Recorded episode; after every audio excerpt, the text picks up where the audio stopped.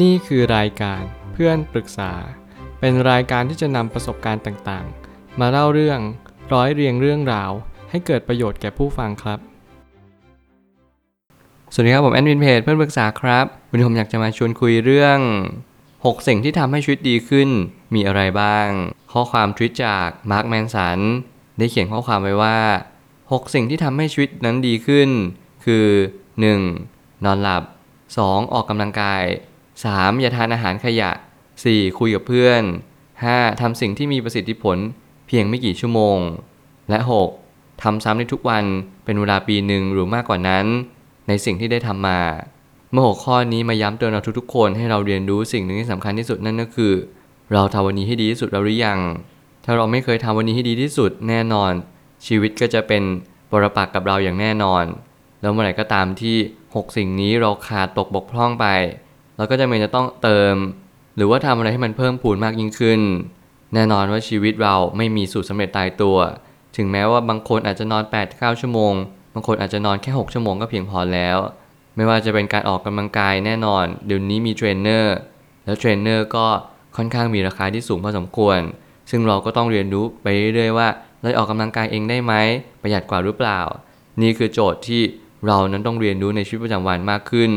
แสดงว่าการให้เราจะมีชีวิตที่ดียิ่งขึ้นเนี่ยเป็นโจทย์ที่ค่อนข้างยากพอสมควร เหมือนกับว่าเราต้องมีวินัยมีความอดทน มีความอุตสาหะ มุมานะ และเราจะเป็นจะต้องทำซ้ำต่อเนื่องต่อไปเรื่อยๆ ถ้าเกิดสมมติเรามีแบบแผนที่ชัดเจน แต่เราไม่มีสมการที่ตายตัวอย่างเช่นเราอยากที่จะตื่นนอนทุกเช้า แต่เราไม่เคยคิดที่จะตั้งใจทำมันจริง ๆ เราจะไม่มีสมการที่ทำให้ทุกอย่างมันแก้ไข ได้โดยง่ายเลย ทุกอย่างมันจะยากกับเรา ทุกอย่างมันจะดูเหมือนหันหลังให้กับเรา นี่จึงเป็นสิ่งที่เป็นโจทย์ที่เราต้องทำมันต่อเนื่องเรื่อยๆจริง ๆ แล้วเราห้ามเพิกเฉยอย่างเด็ดขาด ผมไม่ตั้งคำถามขึ้นมาว่า เมื่อเราทำตามสิ่งที่ร่างกายบอกให้เราทำร่างกายนั้นก็มักจะอยู่ข้างเราเสมอ ให้รู้จักร่างกายของเราให้มากที่สุด ผมเชื่อว่าร่างกายของเราเนี่ยเป็นสิ่งเดียวเท่านั้นที่อยู่ติดกับเราอยู่ข้างเราตลอดเวลา และร่างกายนี้เป็นสิ่งเดียวเท่านั้นที่ อยู่กับเราไปตั้งแต่ต้นจนจบ มันเป็นเหมือนสารถีมันเป็นเหมือนเครื่องยนต์ที่อย่างน้อยที่สุดเราอยู่กับมันมาตลอด เราต้องดูแลมันนิดนึง และเราต้องใส่ใจมันสักหน่อยหนึ่งเพื่อให้ร่างกายนี้อยู่คู่ไปกับเราตลอดในช่วงหนึ่งชีวิตของเรา แต่ก็มีหลายคนที่กลับละเลย เพิกเฉย ไม่สนใจแล้วก็คิดว่าร่างกายนี้ยังไงฉันก็ต้องแข็งแรงอยู่แล้ว ฉันเป็นวัยรุ่น ฉันยังหนุ่มยังแน่น ฉันกำลังเป็นสาวเป็นแท่ แน่นอนเราอาจจะคิดประมาทไป แต่พอถึงจุดหนึ่งถึงจุดที่เมตาบอลิซึมมันไม่ทำงาน ระบบเผาผลาญและระบบพัฒนาการรวมไปถึงระบบต่างๆ ที่พยายามให้ร่างกายของเรานี้เติบโตและซ่อมแซมมากขึ้น กับถดถอยลงตามกาลเวลา ซึ่งยุคสมัยนี้เราจะมีร่างกายที่แก่ลงกว่าเดิมในสมัยก่อน เพราะาเราไม่ค่อยได้มีแอคทิวิตี้ที่ชัดเจน ถ้าเกิดสมมติเราไม่ได้ออกกำลังกายปุ๊บเราก็จะได้นั่งอย่างเดียวทุกๆวัน เพราะเราทำงานออฟฟิศบางคนทำงานในบ้าน บางคนทำงานที่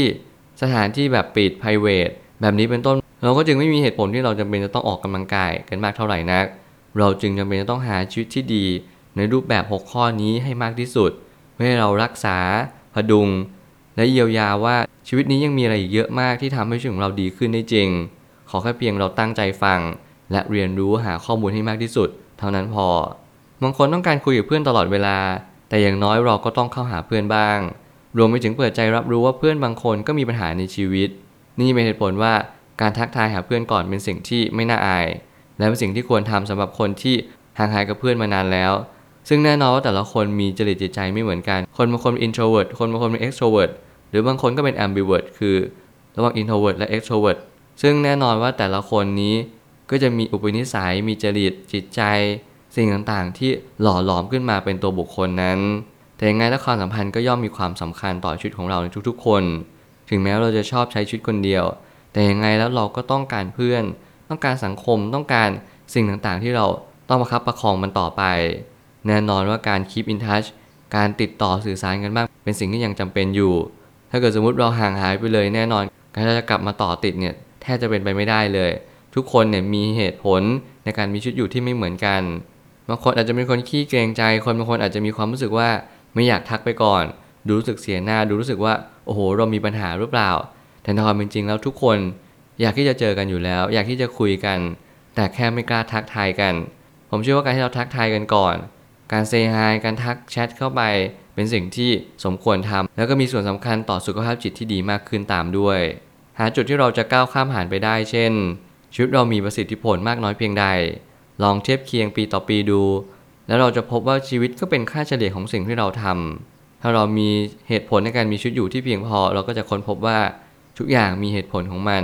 สิ่งใดสิ่งหนึ่งเกิดขึ้นมา สิ่งนั้นย่อมเป็นผลลัพธ์ของสิ่งที่เกิดขึ้นมาแล้วในอดีต ณวันนี้เรากำลังสร้างอนาคต ณวันนี้เรากำลังทำปัจจุบันให้ดีที่สุดหรือเปล่า นี่ยังเป็นคำถามนี่ยังเป็นบททดสอบของเราทุกๆ คน ถ้าเกิดสมมุติว่าเราใช้ชีวิตที่มีประสิทธิผลได้จริง สิ่งหนึ่งที่จะเห็นผลลัพธ์ที่ชัดเจนเลยก็คือ สุขภาพใจสุขภาพกายนี้ มักจะดียิ่งขึ้น รุดหน้าขึ้น มันจะไม่ค่อยถดถอยลง มันจะเหมือนรู้สึกว่าร่างกายนี้กระปี้กระเป๋า และเราก็รู้สึกว่าเราสามารถจะทำอะไรก็ได้ทำกิจอันควรที่ควรทำร่างกายนี้พร้อมสู้รบกับสิ่งต่างๆ ที่มันเข้ามาอย่างที่ตัวเรา นี่แหละจึงเรียกว่าร่างกายที่พร้อม ถ้าเกิดสมมุติเราพร้อมในชีวิตประจำวันจริง ๆ ผมเชื่อว่าเราก็พร้อมที่จะไม่ว่าจะเป็นการทำสิ่งสร้างสารรค์ หรือว่าการทำลายให้มันแย่ลง ซึ่งแน่นอนเราต้องเลือกทาง เราต้องเลือกว่าพลังนี้เราควรใช้ไปทาง ผลลัพธ์ในทิศทางใด ซึ่งเราต้องเป็นคนเลือกหนทางนี้ด้วยตัวของเราเองบางครั้งพลังมันก็เป็นค่ากลาง และบางครั้งสิ่งที่เรามีมันก็เป็นสิ่งที่เราต้องเลือกสารอีกทอดหนึ่ง มันไม่มีใครมาบอกเราว่าให้เราควรทำสิ่งใด นี่คือยุคสมัยของการที่เรามีความคิดแบบปัจเจกชนสูงมาก เราไม่ค่อยตามสังคมเท่าไหร่แล้ว ถึงแม้สังคมจะเป็นยังไงอาจจะตามสักนิดหนึ่งแต่คนส่วนใหญ่ก็จะย้อนกลับมาที่ตัวเองแล้วก็เป็นตัวเองอยู่วันยังค่ำ นี่เป็นเหตุผลที่มันจะเริ่มเชฟยากขึ้น มันจะเริ่มเปลี่ยนแปลงแบบในรูปแบบของปัจเจกบุคคลเนี่ยสูงขึ้นมาก เราก็จึงจำเป็นต้องเข้าใจและน้อมรับว่า แต่ละคนมีวิถีทางที่ไม่เหมือนกัน แค่น้อมรับแค่เข้าใจ แล้ววันหนึ่ง เราก็จะมีความสุขตามไป ความสุขในชีวิตจะประกอบไปด้วยหน้าที่ สิ่งที่เรารับผิดชอบ และสิ่งที่หลีกเลี่ยงไม่ได้ในการกระทำหากเราทำตามทั้งหมดอย่างยอดเยี่ยม ธรรมชาติจะจัดสรรให้ชีวิตเข้าที่เข้าทางเอง เมื่อชีวิตมาบอกกับเราว่า ทุกอย่างมันอยู่ที่ตัวเราเอง การเข้าที่เข้าทางของชีวิตมันเกิดจากสมการที่ลงตัว เหตุกับผลย่อมตรงกัน ผมเรียนแบบนี้เสมอเพื่อให้เราเล็งเห็นว่า จงหมั่นทำเหตุ อย่าดูที่แค่ผลลัพธ์ ไม่ใช่เราแค่มีเงินมีทอง โดยที่เราไม่สนใจกระบวนการในการหาเงินหาทอง แบบนี้ไม่ควรเลยชีวิตก็เช็คเช่นเดียวกันถ้าเกิดสมมติ ผลลัพธ์เราต้องการแค่ให้ชีวิตดีขึ้น โดยที่เราไม่รู้เลยว่าเหตุที่ทำให้ชีวิตของเราดีขึ้นได้จริงเนี่ยมีอะไรบ้าง มีอะไรเป็นส่วนประกอบหลักส่วนประกอบรอง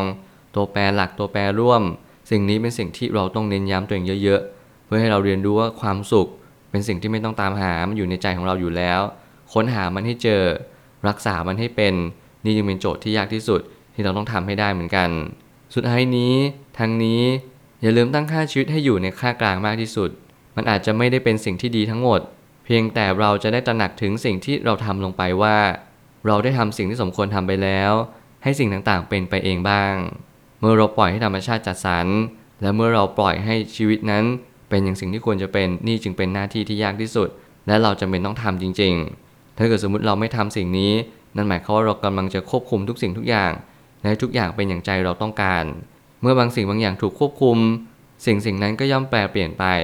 และแน่นอนโลกนี้ขับเคลื่อนได้สองสิ่งก็คือสิ่งที่ควบคุมได้ กับสิ่งที่ควบคุมไม่ได้ ถ้าเราโมเสียเวลาไปกับสิ่งที่ควบคุมไม่ได้มากเกินไป เราก็จะหลงลืมสิ่งที่ควบคุมได้ แล้วมันนั้นชีวิตเราก็จะแย่ลงไปโดยปริยาย เราจงเรียนรู้สิ่งเหล่านี้ให้เยอะ เพื่อให้เราเข้าใจตระหนักรู้ว่า เราไม่มีทางที่จะไปทำอะไรได้เลยกับสิ่งที่เปลี่ยนแปลงไม่ได้ ไม่ว่าคุณจะอ้อนวอนวิงวอนร้องไห้ หรือว่าทำอะไรก็ตามแต่เพื่ออุทิศตนให้กับสิ่งที่เปลี่ยนแปลงไม่ได้ให้มันเปลี่ยนแปลง สิ่งเหล่านี้เป็นสิ่งที่บ้าบอที่สุดและไม่ควรทำอย่างยิ่ง การเรียนรู้เรื่องราวเหล่านี้เป็นการเรียนรู้แบบเถนตรง เราไม่ต้องไปประยุกต์อะไรเยอะ เรารู้แค่ว่าได้กับไม่ได้ทำสิ่งที่ได้พออะไรไม่ได้ตัดทิ้งไปเลย นี่คือที่สุดของธรรมชาติมันคือทางตันของธรรมชาติ เราไม่สามารถเปลี่ยนธรรมชาติได้ แต่เราเปลี่ยนสิ่งมีชีวิตได้ นี่จึงเป็นสิ่งที่เราต้องเรียนรู้สิ่งเหล่านี้มากยิ่งขึ้น รับรู้ว่า 6 สิ่งที่ทำให้ชีวิตนั้นดีขึ้นเนี่ยเป็นสิ่งที่เราต้องเล่นแร่แปรธาตุตระหนักรู้และเข้าใจมันแน่นอนว่าการตกผลึกเป็นสิ่งที่สำคัญที่สุด แต่ไม่ใช่ทุกคนที่จะตกผลึกในทุกๆเรื่อง เราจะตกผลึกในหน้าที่การงานเราจะตกผลึกในเรื่องของการเงิน แต่เราไม่สามารถตกผลึกในเรื่องของชีวิตได้เลย ชีวิตเป็นสิ่งที่ยากกว่านั้นเยอะและชีวิตมันต้องหล่อหลอมหลอมรวม และตระหนักถึงการมีอยู่ของวันนี้ให้มากที่สุด นั่นแหละจึงเป็นโจทย์ที่ยาก แต่เราสามารถทำได้ วันหนึ่งเราจะตกผลึกในชีวิต ถ้าเรามีความคิด มีการกระทำและมีคำพูดที่ถูกต้อง เมื่อนั้นแหละเราก็จะรู้สึกว่าทุกอย่าง มันกำลังเข้าใกล้มามากยิ่งขึ้นและคำตอบมันก็อยู่แค่เอื้อมมือเรานี่เอง ผมเชื่อทุกปัญหาย่อมมีทางออกเสมอ ขอบคุณครับ รวมถึงคุณสามารถแชร์ประสบการณ์ ผ่านทาง Facebook Twitter และ YouTube และอย่าลืมติด Hashtag เพื่อนปรึกษาหรือ f r ร e n d t a l k ด้วยนะครับ